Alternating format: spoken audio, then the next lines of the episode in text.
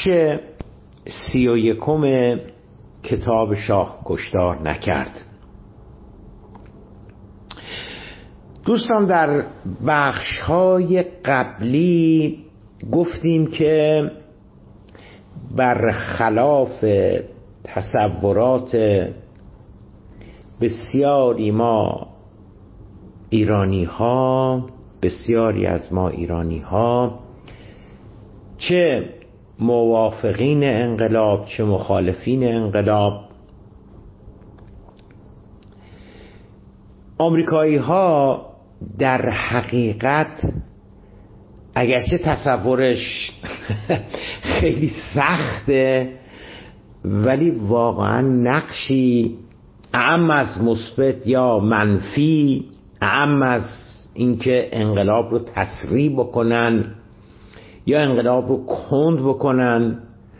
اعم از اینکه آنگونه که طرفداران انقلاب می‌گویند یعنی نظام جمهوری اسلامی میگه آمریکایی‌ها تا دقیقه آخر حمایت کردن از محمد رضا شاه پهلوی. یا آنگونه که سلطنت طلب ها و مخالفین انقلاب و طرفداران محمد رضا شاه پهلوی می‌گویند آمریکایی از پشت خنجر زدن به شاه و اسباب سرنگونی او را فراهم کردند گفتیم علا رقم همه این تصویر و تصورات دایجان ناپلونی که ما ایرانیا داریم آمریکایی‌ها اگرچه پذیرشش خیلی سخت و دشواره نقشی در انقلاب ایران نداشتند.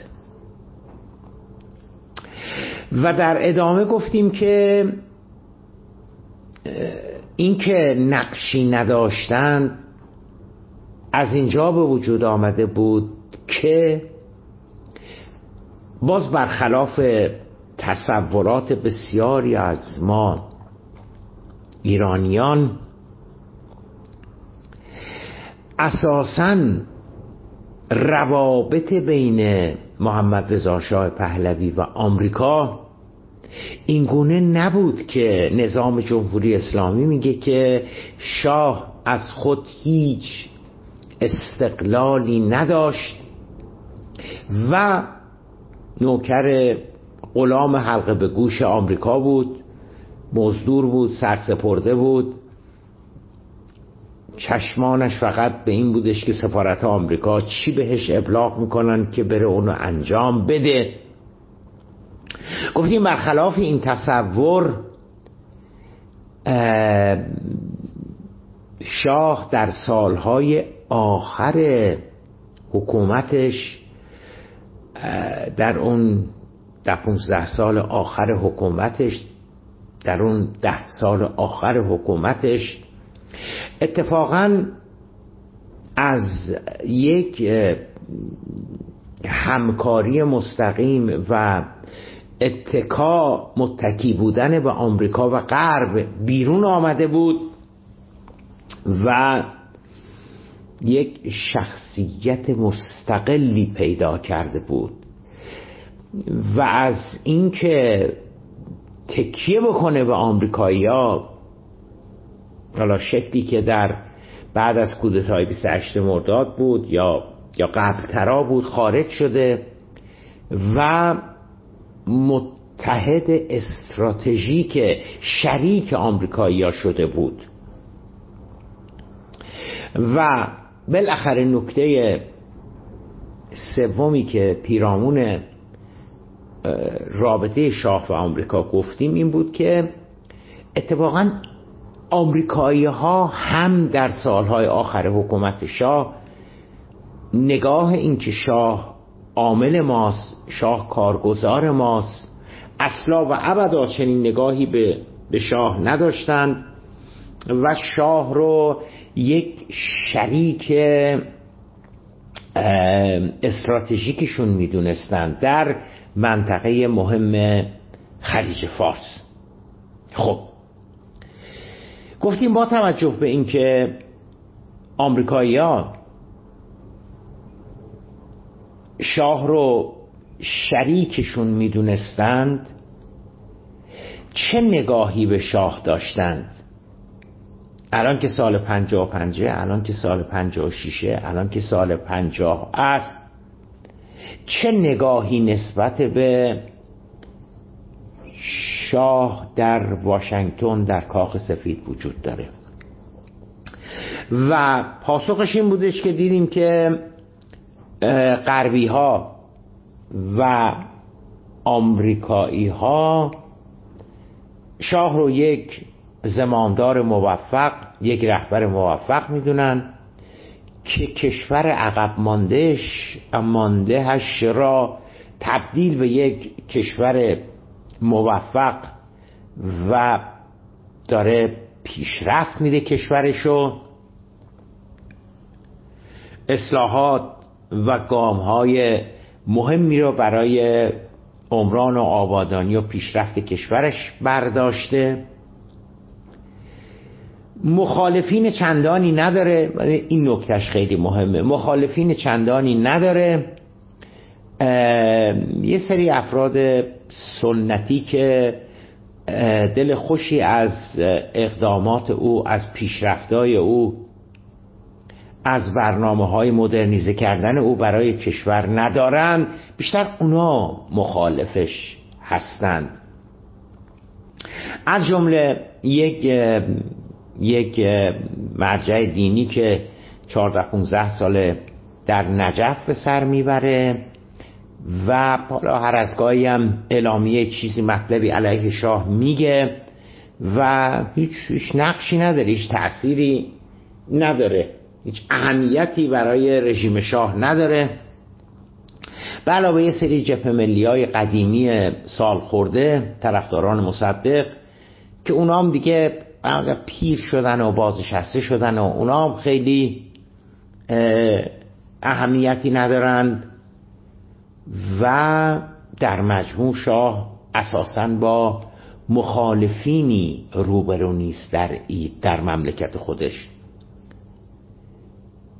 و گیرم هم که باشه تصویری که آمریکایی از محمد رضا شاه پهلوی داشته این بودیش که شخصیت مقتدری داره زمامدار لایقیه. در این سی و هفت سالی که بر ایران فرمان روایی می‌کرده با بحران ها مشکلات زیادی روبرو شده و همواره موفق از اونها سر برون آورده. اگر هم الان حالا مثلا داره 56 یه سری نارامی هایی تظاهراتی اینها اتفاق میفته اینا هم چیزی نیست. یقینا شاه با قاطعیت و پیروزی این ناملایمات رو پشت سر خواهد گذارد. این در مجموع جنبندی و نگاه واشنگتن به ایران بود به محمد رضا شاه پهلوی بود و همونطور که خدمتتون عرض کردم این نگاه هم با نگاه جمهوری اسلامی بسیار متفاوته و هم با نگاهی که خیلی از سلطنت ها و مخالفین انقلاب دارن این نگاه خیلی متفاوته. دیگه حالا دلایلش هم اووردم دیگه که خودم نبود این نگاه بلکه واقعیت هایی رو خدمتتون نشون دادم. مثلا گفتم سالیوان وقتی سفیر جدید آمریکا میشه در ایران در بهمن دیماه بهمن ماه 55 و برای اولین بار میاد ایران. وقتی که با اعضای سفارت آشنا میشه و حالا دارم بهش گزارش میدم گفتم که سالیوان خیلی می‌پرسه که خب شما همه چیز رو گفتید ولی یه نکته رو هنوز گزارش ندادید به من. مخالفین شاه کیان چیان چجوریان؟ شما اقتصادشو گفتین تجارتشو گفتین اینو گفتید اونو گفتید. اصرار شاه برای خریدهای نظامی رو گفتید نمی‌دونم همه اینا رو گفتید. ولی چیزی راجع به مخالفین شاه نگفتید. و خدمتتون عرض کردم که سالیوان در خاطراتش میگه که به من اعضای سفارت گفتند که ما هیچ علم و اطلاعی از مخالفین محمد رضا شاه پهلوی نداریم. برای اینکه رژیم حاکم بر ایران رژیم شاه اصلا خوشش نمیاد که ما ارتباطاتی با مخالفین شاه داشته باشیم. و دیگه الان چندین سالی که اینجوری شده که اگر ما مطلبی خواسته باشیم اطلاعاتی خواسته باشیم اینو از خود ساواک و خود مسئولین رژیم شاه می‌پرسیم. و خودمون مستقیما و رأسا هیچ دخالتی نداریم. اینم سالیوان میگه دیگه حالا بعدم نقل قولای زیادی براتون آوردم از از گریسیک از استنسفیلد ترنر رئیس سازمان سیا از جیمی کارتر رئیس جمهور آمریکا. که واقعا نشون میدادش که آمریکایی‌ها چقدر در خطا هستند از وضعیت ایران و چقدر بیدانش هستند بی, بی علم و آگاهی هستند از ایران. حالا نمی‌دونم اونا هم شاید خیلی نمیشه ما قصد دونست برای اینکه نگاه اونها به ایران دیگه کپی بود فتوکپی نگاه شاه به ایران و به خودش بود. چون گفتیم اونا جلوتر از شاه حرکت نمی کردن و و این نگاهی که آمریکایی‌ها دارن خب اون نگاه رو دیدیم خود شاه هم به خودش داشت که من بسیار موفقم کشور پیشرفت کرده مخالفینی ندارم. در نتیجه اقداماتی که کردم اخشار و لایه های طبقه متوسط تحصیل کرده کارگران کشاورزان زنان با من از من طرفداری می‌کنند. یعنی همون نگاهی که شاه به خودش داشت آمریکایی ها هم به شاه داشتن و به ایران داشتن.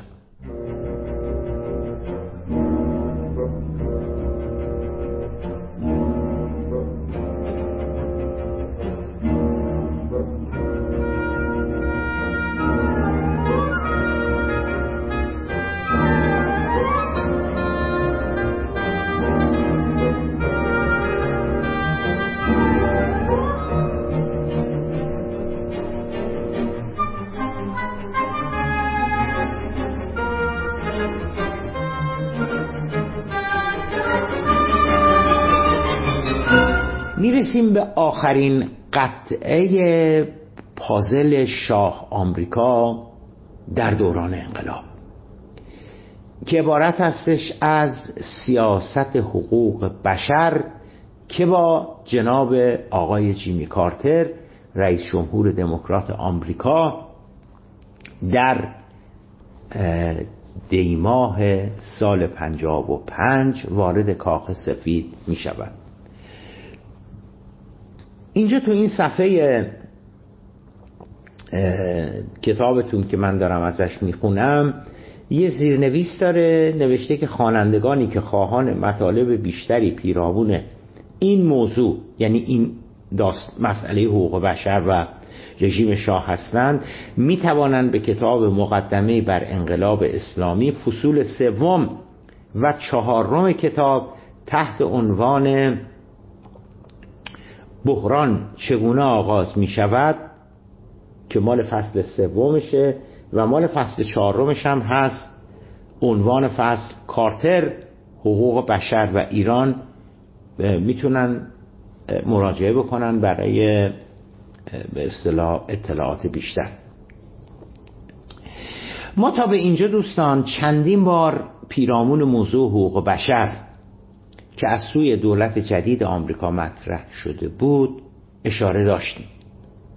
اگر یادتون بیاد گفتیم که بدون تردید این سیاست یعنی سیاست حقوق بشر هم تأثیراتی بر روی روابط واشنگتن با تهران می‌گذارد هم در تصمیمات و سیاست های شاه از نیمه دوم سال 55 که جیمی کارتر در کاخ سفید مستقر شده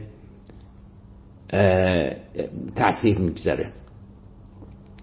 اما همانطور که پیشتر هم گفتیم این باور که سیاست دادن آزادی ها اون زندانیان سیاسی که آزاد شدن رفتاری که با زندانیان سیاسی شروع, شروع شد در زندانهای ایران آمدن عفو بین الملل و سایر جمعیت ها و گروه های تشکیلاتی که مدافع حقوق بشر بودن فضای باور نکردنی سیاسی که در سال 56 در ایران به وجود آمد رو نمی‌تونیم صرفا به کارتر و سیاست حقوق بشر وی نسبت بدیم ببینید درسته که اون اون اتفاقاتی که افتاد اون تحولاتی که افتاد اون تغییراتی که به وجود آمد درسته که از اواخر 55 اوایل 56 یعنی همون موقع که جیمی کارتر وارد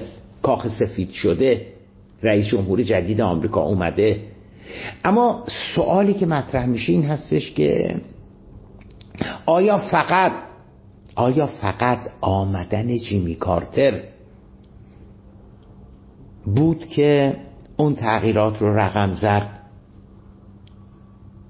اگر جیمی کارتر نیامده بود و مثلا فرض جرار فورد در اون انتخابات پیروز شده بود هم این امکان داشت که این اتفاقات صورت می گرفت این تغییر و که مفصل در موردشون شبهای قبل صحبت کردیم صورت می گرفت نمی‌دونم. نمی‌دونم. اون چرا که با قطعیت بیشتری می‌تونیم بگیم این هستش که وقتی سیاست حقوق بشر در دولت جدید آمریکا به راه افتاد اتفاقا آن تصویر شاه مقتدر و نیرومند شاهی که همواره توانسته بوده بحرانها را پشت سر بگذارد و این بار هم موفق خواهد شد که این تظاهرات و این بحرانی که در در ایران به وجود آمده را پشت سر بگذارد اتفاقا به زیان شاه تمام شد.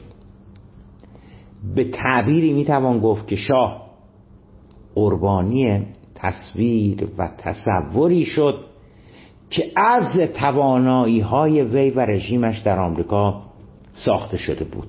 یعنی اون تصویر شاه مقتدر شاه نیرومند شاهی که مخالف نداره شاهی که بحران رو می‌تونه با آسونی پشت سر بگذاره اون تصویر به ضرر شاه تمام شد. بسید با اینکه با اینکه معلومه که چی دارم میگم ولی دوست دارم یه, یه مثالم بزنم. ببخشیم که این مثال رو می‌زنم.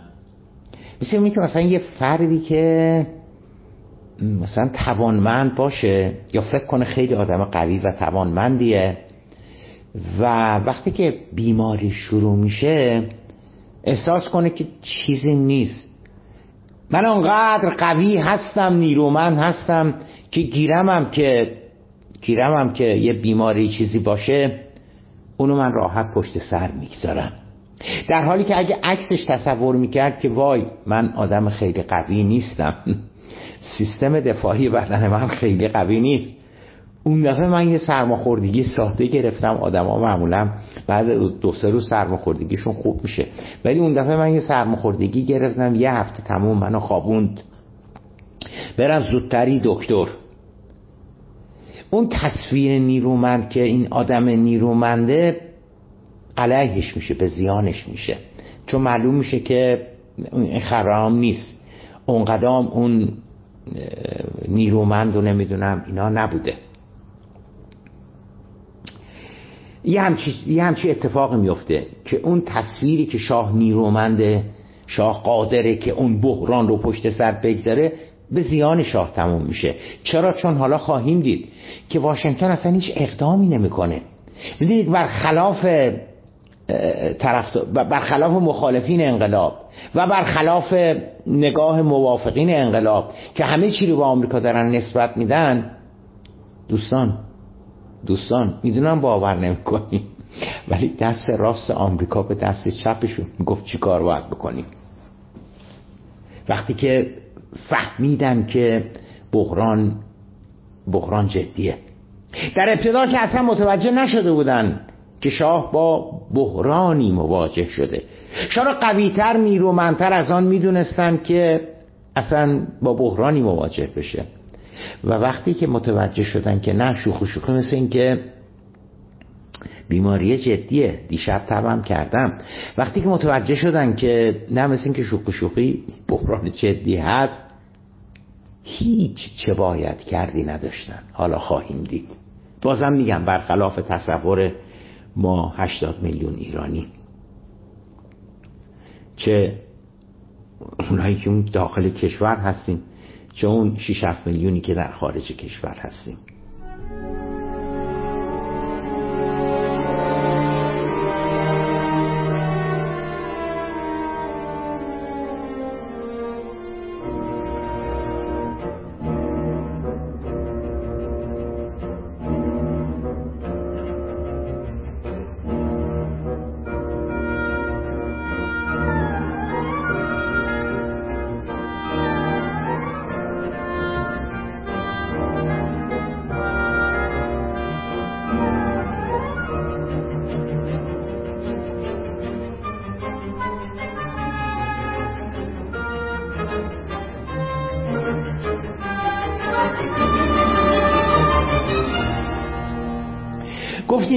گفتیم که روی کرده اهمیت دادن به حقوق بشر در جریان انتخابات آمریکا در سالهای 54 تا 55 به صورت استراتژی جدی جیمی کارتر به عنوان نامزد اصلی دموکرات ها در آمده بود.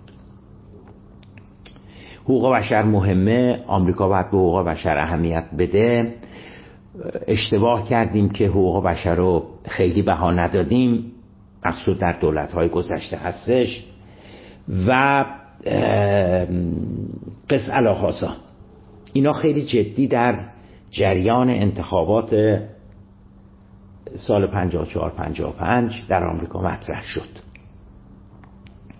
شاید تصور شاه و بسیاری از رژیم های دیگر که پرونده خیلی جالبی از بابت حقوق بشر نداشتن به تب وقتی که رژیمی خیلی پرونده جالبی از حقوق بشر نداره وقتی این مسئله مطرح میشه خیلی خوشش نمیاد دیگه. حالا حالا صرف نظر از اینکه شاه اصلا اعتقاد نداشت که اینایی که میگن علیهش درسته. شاه مثل همه شاه مثل همه حکومت های دیگر که مورد انتقاد قرار می‌گیرند از دست حقوق بشر میگن نه اینا همه سیاسیه نمی‌دونم.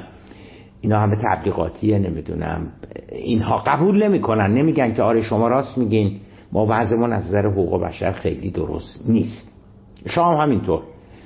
ولی به هر حال وقتی که در واشنگتن داره مطرح میشه به عنوان موضوع انتخاباتی خب عقلا و منطقا شاه ترجیح می‌داد مثلا چه می‌دونم اقتصاد مطرح می‌شد. مناسبات دیگری مطرح می‌شد. ولی به هر حال به هر حال شاه هم مثل خیلی های دیگه فکر می‌کرد که خب حالا بذار کارتر اینا رو بگه. نامزدهای انتخاباتی خیلی چیزا میگن در دوران انتخابات. خیلی وعده ها می‌دهند در دوران انتخابات. اما دیر یا زود واقعیت ها اونها رو وادار می‌کنه که با اون چیزایی که در دوران انتخابات می‌گفتند خداحافظی بکنن و یواش که کسی نبینه نفهمه اونا رو بذارن بیرون در کاخ سفید. اما اما دیدیم که در رابطه با کارتر و مسئله حقوق بشر اینگونه نشد و حقوق بشر دست کم در نخستین سال زمامداری آقای جیمی کارتر اگر نگفته باشیم به صورت مهمترین موضوع سیاست خارجی آمریکا در آمده بود دست کم اگه نگیم مهمترین بود دست کم یکی از مهمترین ها بود. بیشترین مطالبی که مطبوعات آمریکا در نخستین سال کارتر به آن می پرداختن بدون تردید مسئله حقوق بشر بود. یا مثلا این دیگه احتیاجی نیست شما مثلا ببینید من درست میگم یا غلط میگم. آرشیو اون مطبوعات هستش دیگه. آرشیو اون روزنامه هستش که ببینیم در سال 76 77 1976 چقدر مسئله چقدر چقدر حقوق بشر توی مطبوعات آمریکا منعکس شده بوده. در این حال در این حال و برخلاف سر و صدای عظیمی که حقوق بشر به راه انداخته بود در عمل طرفداران جدی و پروپا قرص حقوق بشر در دولت کارتر تعداد انگشت شماری بیشتر نبودن مثل تبل بود این داستان حقوق بشر. دامدام و سر صداش خیلی زیادتر از خودش بود. از جمله اینکه تعداد کسانی که واقعا مسئله حقوق بشر برشون مطرح بود در دولت جیمی کارتر تو کابینه کاخ سفید تعدادشون خیلی کم بود. اما اما کمیت رو درست به لحاظ عددی کم بودن. مثلا 7 نفر 6 7 نفر بیشتر نمی شدن یا 4 5 نفر حتی بیشتر نمی شدن اما کیفیت و جایگاه اونها و اصراری که روی حقوق بشر داشتن صدای دهل حقوق بشر رو خیلی زیاد کرده بود. بسیاری از این کسانی که در کابینه جیمی کارتر طرفدار حقوق بشر بودن از فضای روزگار جزو نخبگان فکری سیاسی و شخصیت های بقایت برجسته و مورد احترام افکار عمومی در آمریکا بودند. درون کابینه خود کارتر هم شماری از این چهره ها عهدهدار سمت های مهمی شده بودند. خب خود جیمی کارتر که نطقاشو گفتیم در این دانشگاه در اون دانشگاه در اینجا در اونجا در, در قاهره در کوبا در کجا. نطقای مهمی که بعد از انتخاب شدنش رئیس جمهور شدنش می‌کنه و خیلی محکم از حقوق بشر دفاع می‌کنه. بجز آقای جیمی کارتر رئیس جمهور آقای والتر ماندل. والتر ماندل کی بوده؟ معاون جیمی کارتر بوده. ایشون هم از اون کسانی بوده که روی حقوق بشر خیلی تاکید می‌کرده. شخصیت سوم کابینه سایرس فنس وزیر خارجه. سایرس فنس حقوقدان بوده. وکیل دادگستری بوده حقوقدان بوده. و بسیاری از پرونده های وی در مورد متهمین جنگ ویتنام بوده. چون در آمریکا سربازگیری, سربازگیری بوده برای جنگ ویتنام و خب خیلی ها نرفته بودن. حاضر نبودن شرکت بکنن در جنگ ویتنام. و نقض قانون کرده بودن. علیهشون پرونده تشکیل شده بود. وزارت دفاع شکایت کرده بود اداره نظام وظیفه شکایت کرده بود و این یه ماجرای خیلی جدی شده بود در اون سالها در آمریکا. یکی از وکلای برجسته و معروفی که از این متهمین دفاع می‌کرد سایرس فنس بود. حالا تصورش کنید در ایران مثلا یه نفر نخواسته بره جنگ عراق یا یه نفر نخواسته بره مثلا هر کجا که حکومت میگه به جنگه و وزارت دفاع یا یا چه می‌دونم پشتیبانی نیروهای مسلح اعلام جرم کرده و حالا یه وکیل دادگستری اومده داره ازش دفاع می‌کنه. سایرسمنز شهرتش بخشی از شهرتش دفاع ارز کردم از متهمینی بودش که حاضر نبودن نشده بودن برن جنگ ویتنام. شخصیت سوم وارن کریستوفر معاون وزیر خارجه. او هم خیلی معروف بود برای ایستادگی روی حقوق بشر. شخصیت بعدی اندرو یانگ که سیاه پوست بود و نماینده آمریکا در سازمان ملل بود. اندرو یانگ هم شخصیت جالبی بود. از طرفداران مارتین لوتر کینگ بود و او هم او هم به مواضع بسیار آزاد آزادی خواهانه و دموکراتیکی داشت. همگی اینها جزو طرفداران جدی سیاست حقوق بشر بودن. ما تو سخنرانیاشون هم گفتن که سیاست حقوق بشر مهمه باید باید اجرا بشه و قصه در مرتبه بعدی در مرتبه بعدی جالبه که شماری از مدیران و مسئولان ارشد کاخ سفید و وزارت خارجه هم اینا مثلا اینا هم از حقوق بشر دفاع می‌کردن. طرفداران حقوق بشر فقط در میان لیبرال ها و فرهیختگان کابینه جیمی کارتر نبودند در قطب مخالف و در میان دست راستی ها و محافظ کاران دولت کارتر هم حقوق بشر مدافعینی داشت. خیلی جالبه. اونا چرا از حقوق بشر مطرح می‌کردن اینا؟ صد البته که انگیزه آنان از انگیزه والتر ماندل سایروس و و وارن کریستوفر و اینها انگیزه دست راستی ها جناه راستی ها از انگیزه این لیبرال ها متفاوت بود. لیبرال ها می‌خواستند که حقوق بشر خیلی جدی مثلا چه می‌دونم اعمال بشه و تو وزارت خارجه آمریکا جایگاهی برای خودش پیدا کنه.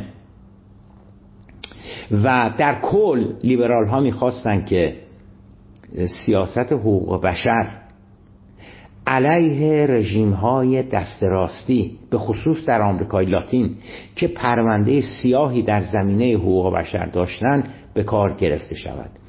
یعنی از شاه بدتر در دهه پنجاه برزیل بود آرژانتین بود شیلی بود مکزیک بود. این کشورها بودند که در آمریکای لاتین نظامی ها سر کار بودن یا رئیس جمهورشون غیر نظامی بود و پرونده بسیار ناحق و ناجوری داشتن در زمینه حقوق بشر به کار بردن به کار بردن شکنجه علیه زندانیان سیاسی و قصد علاهازه که خب البته همشون الان دارای رژیم های دموکراتیک هستن هم برزیل هم آرژانتین هم مکزیک هم شیلی. ولی اون موقع چل سال پیش چل سه سال پیش اکثر رژیم های سرکوبگر در آمریکای لاتین بودن. خب آدم های لیبرال مسئولین لیبرال می‌خواستن که این سیاست رو به کار ببرن علیه رژیم های که خدمتون عرض کردم یعنی رژیم های دست راستی سرکوبگر.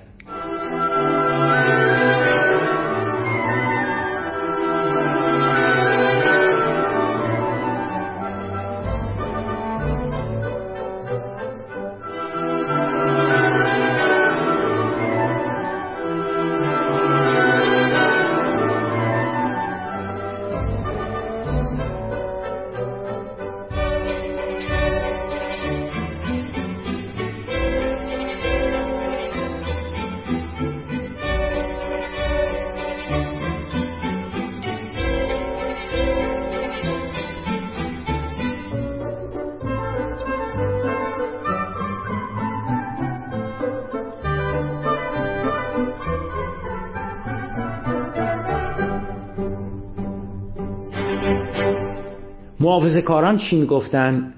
در حالی که محافظه کاران برعکس می‌خواستن از سیاست حقوق بشر استفاده بکنن و اون رو مثل به عنوان یک سلاحی علیه اتحاد شوروی و رژیم های رادیکال و چپگرا ازش استفاده بکنن.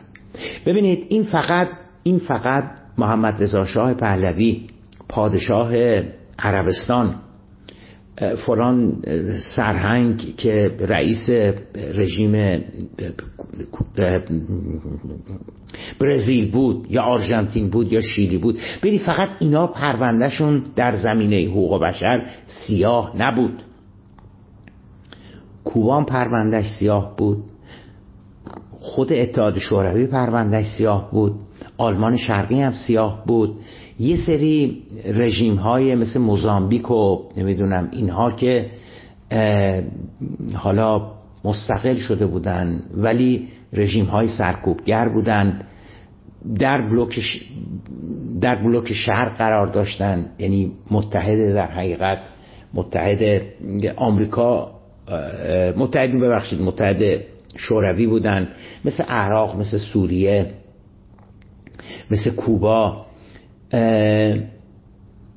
دست راستی تو کابینه می‌خواستن که سیاست حقوق بشر رو علیه این کشورها به کار ببرن. یعنی فقط برزیل و آرژانتین و شیلی و اینها تحت فشار قرار نگیرن در زمینه حقوق بشر.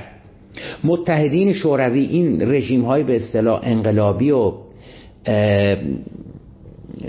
مال, مال کشورهای جهان سوم که ضد آمریکا بودن ضد غرب بودن اینها هم تحت فشار قرار بگیرن.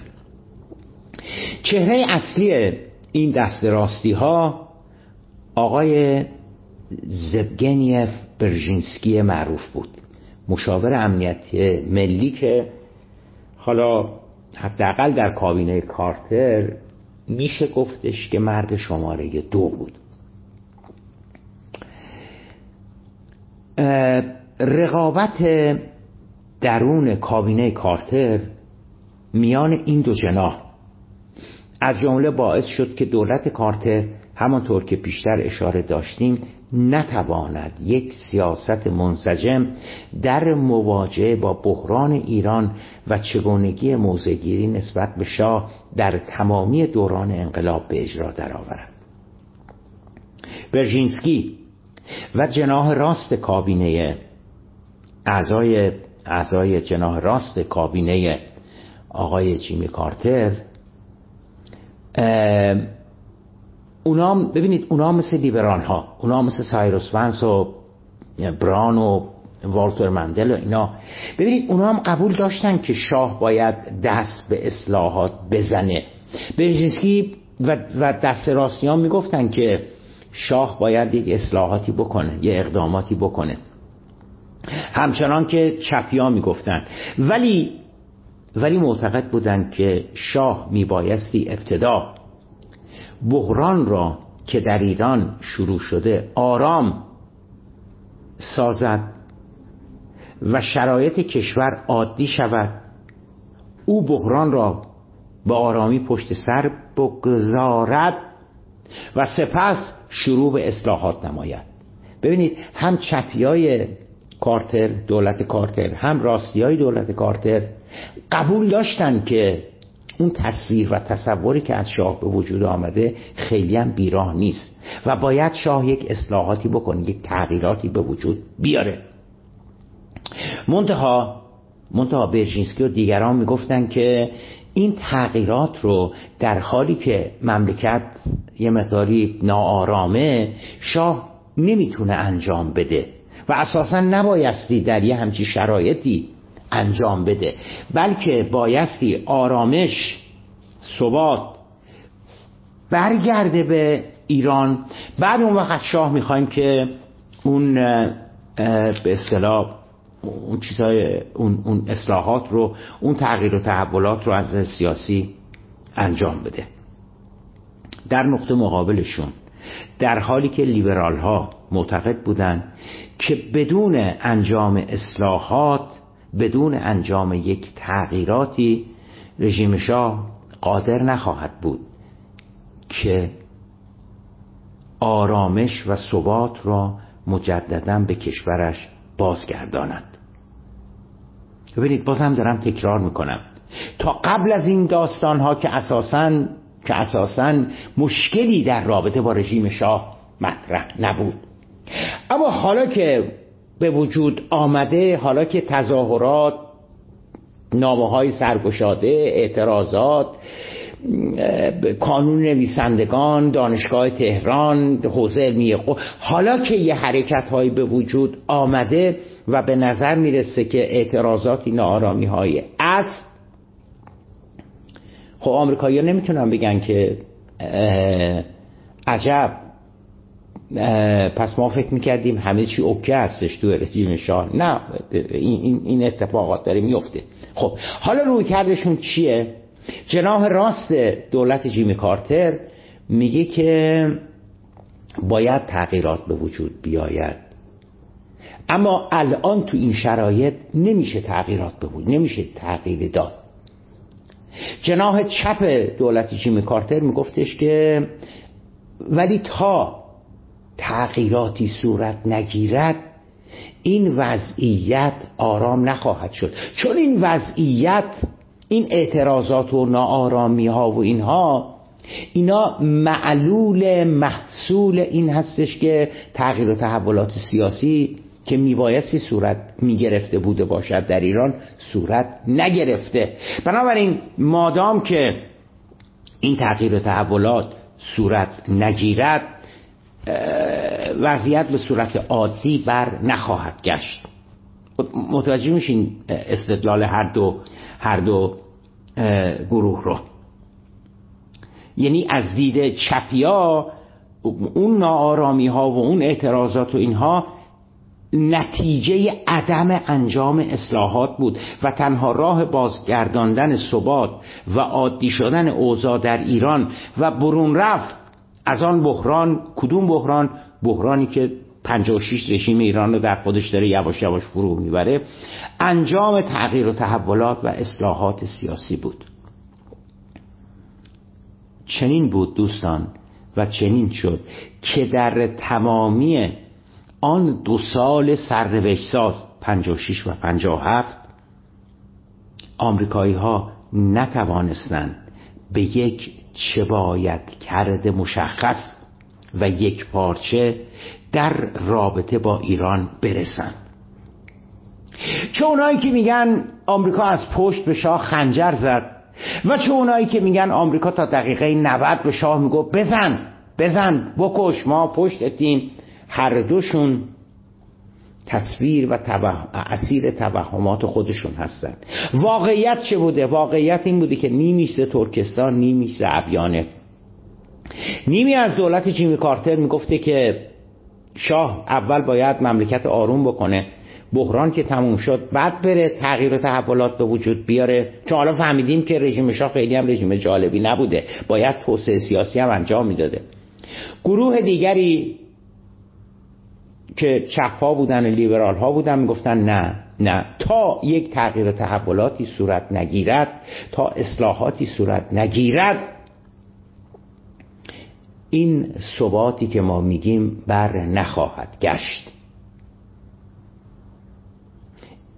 این دوگانگی این دوراهی باعث شدش که دولت آمریکا نتونه یک تصمیم منسجم بگیره در خصوص چه باید کرده با به ایران. حالا من اینجا داخل پرانتز بگم ببینید خیلی شما تعجب نکنید که آخه مگه ممکنه همچی چیزی اتفاق افتاده بوده باشه. آره آره. ببینید الان شهریور الان اردیبهشت 1401 اوایل اردیبهشت 1401 الان. برجام در مقابل چشمانمون است. آیا یک نظر در خصوص برجام در آمریکا در واشنگتن وجود داره؟ خیر. خیر. برخی معتقدند که باید سپاه رو از لیست تحریم ها خارج بکنن و به توافق برسن با ایران. اگر تفاهم باشه با ایران امکان اینکه ایران کنترل بشه خیلی بیشتر هستش.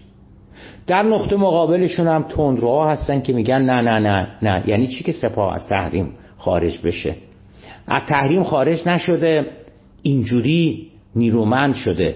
وای به حال این که حالا تحریمم باشه. ببین الانم الانم یک دستی وجود نداره. با این تفاوت که با این تفاوت که حالا حداقل از دید آمریکا برجام خیلی حیاتی نیست که چه, چه, چه تصمیمی در موردش بگیره. حالا نشد هم نشد. می‌دونی برای ما مهمه که انقدر بدبخ شدیم در نتیجه تحریم ها ولی آمریکایی ها ادامه, ادامه پیدا کنه همون, همون سیاست. اما در دوران انقلاب اینجوری نبود. در دوران انقلاب باید که موزگیری می‌کردن. به هر حال شاه متحد استراتژیکشون بود و روز به روز بحران ابعاد گستردهتری پیدا می‌کرد. اما اما در حقیقت واشنگتن دچار دچار دوراهی شده بود. بسیار خوب. اینم به عنوان نکته آخر بگم که حالا داریم متوجه میشین که اون تصویر شاه نیرومند چرا به ضررش تمام شد. چرا؟ چون واشنگتن عجله ای نمی‌دید. در این در, در یافتن چه باید کرد و راه حل واشنگتن هیچ عجله ای نمی‌دید. چون معتقد بودن شاه به اندازه کافی نیرومند هست. می‌تونه این بحران پشت سر بگذارد. بسیار خوب. قسمت بعدی رو اجازه بدید که فردا شب در خدمتتون ارائه بدهم. ایام به کام باد. خداوند صبحان مراقب شما باشه. و شبتون بخیر.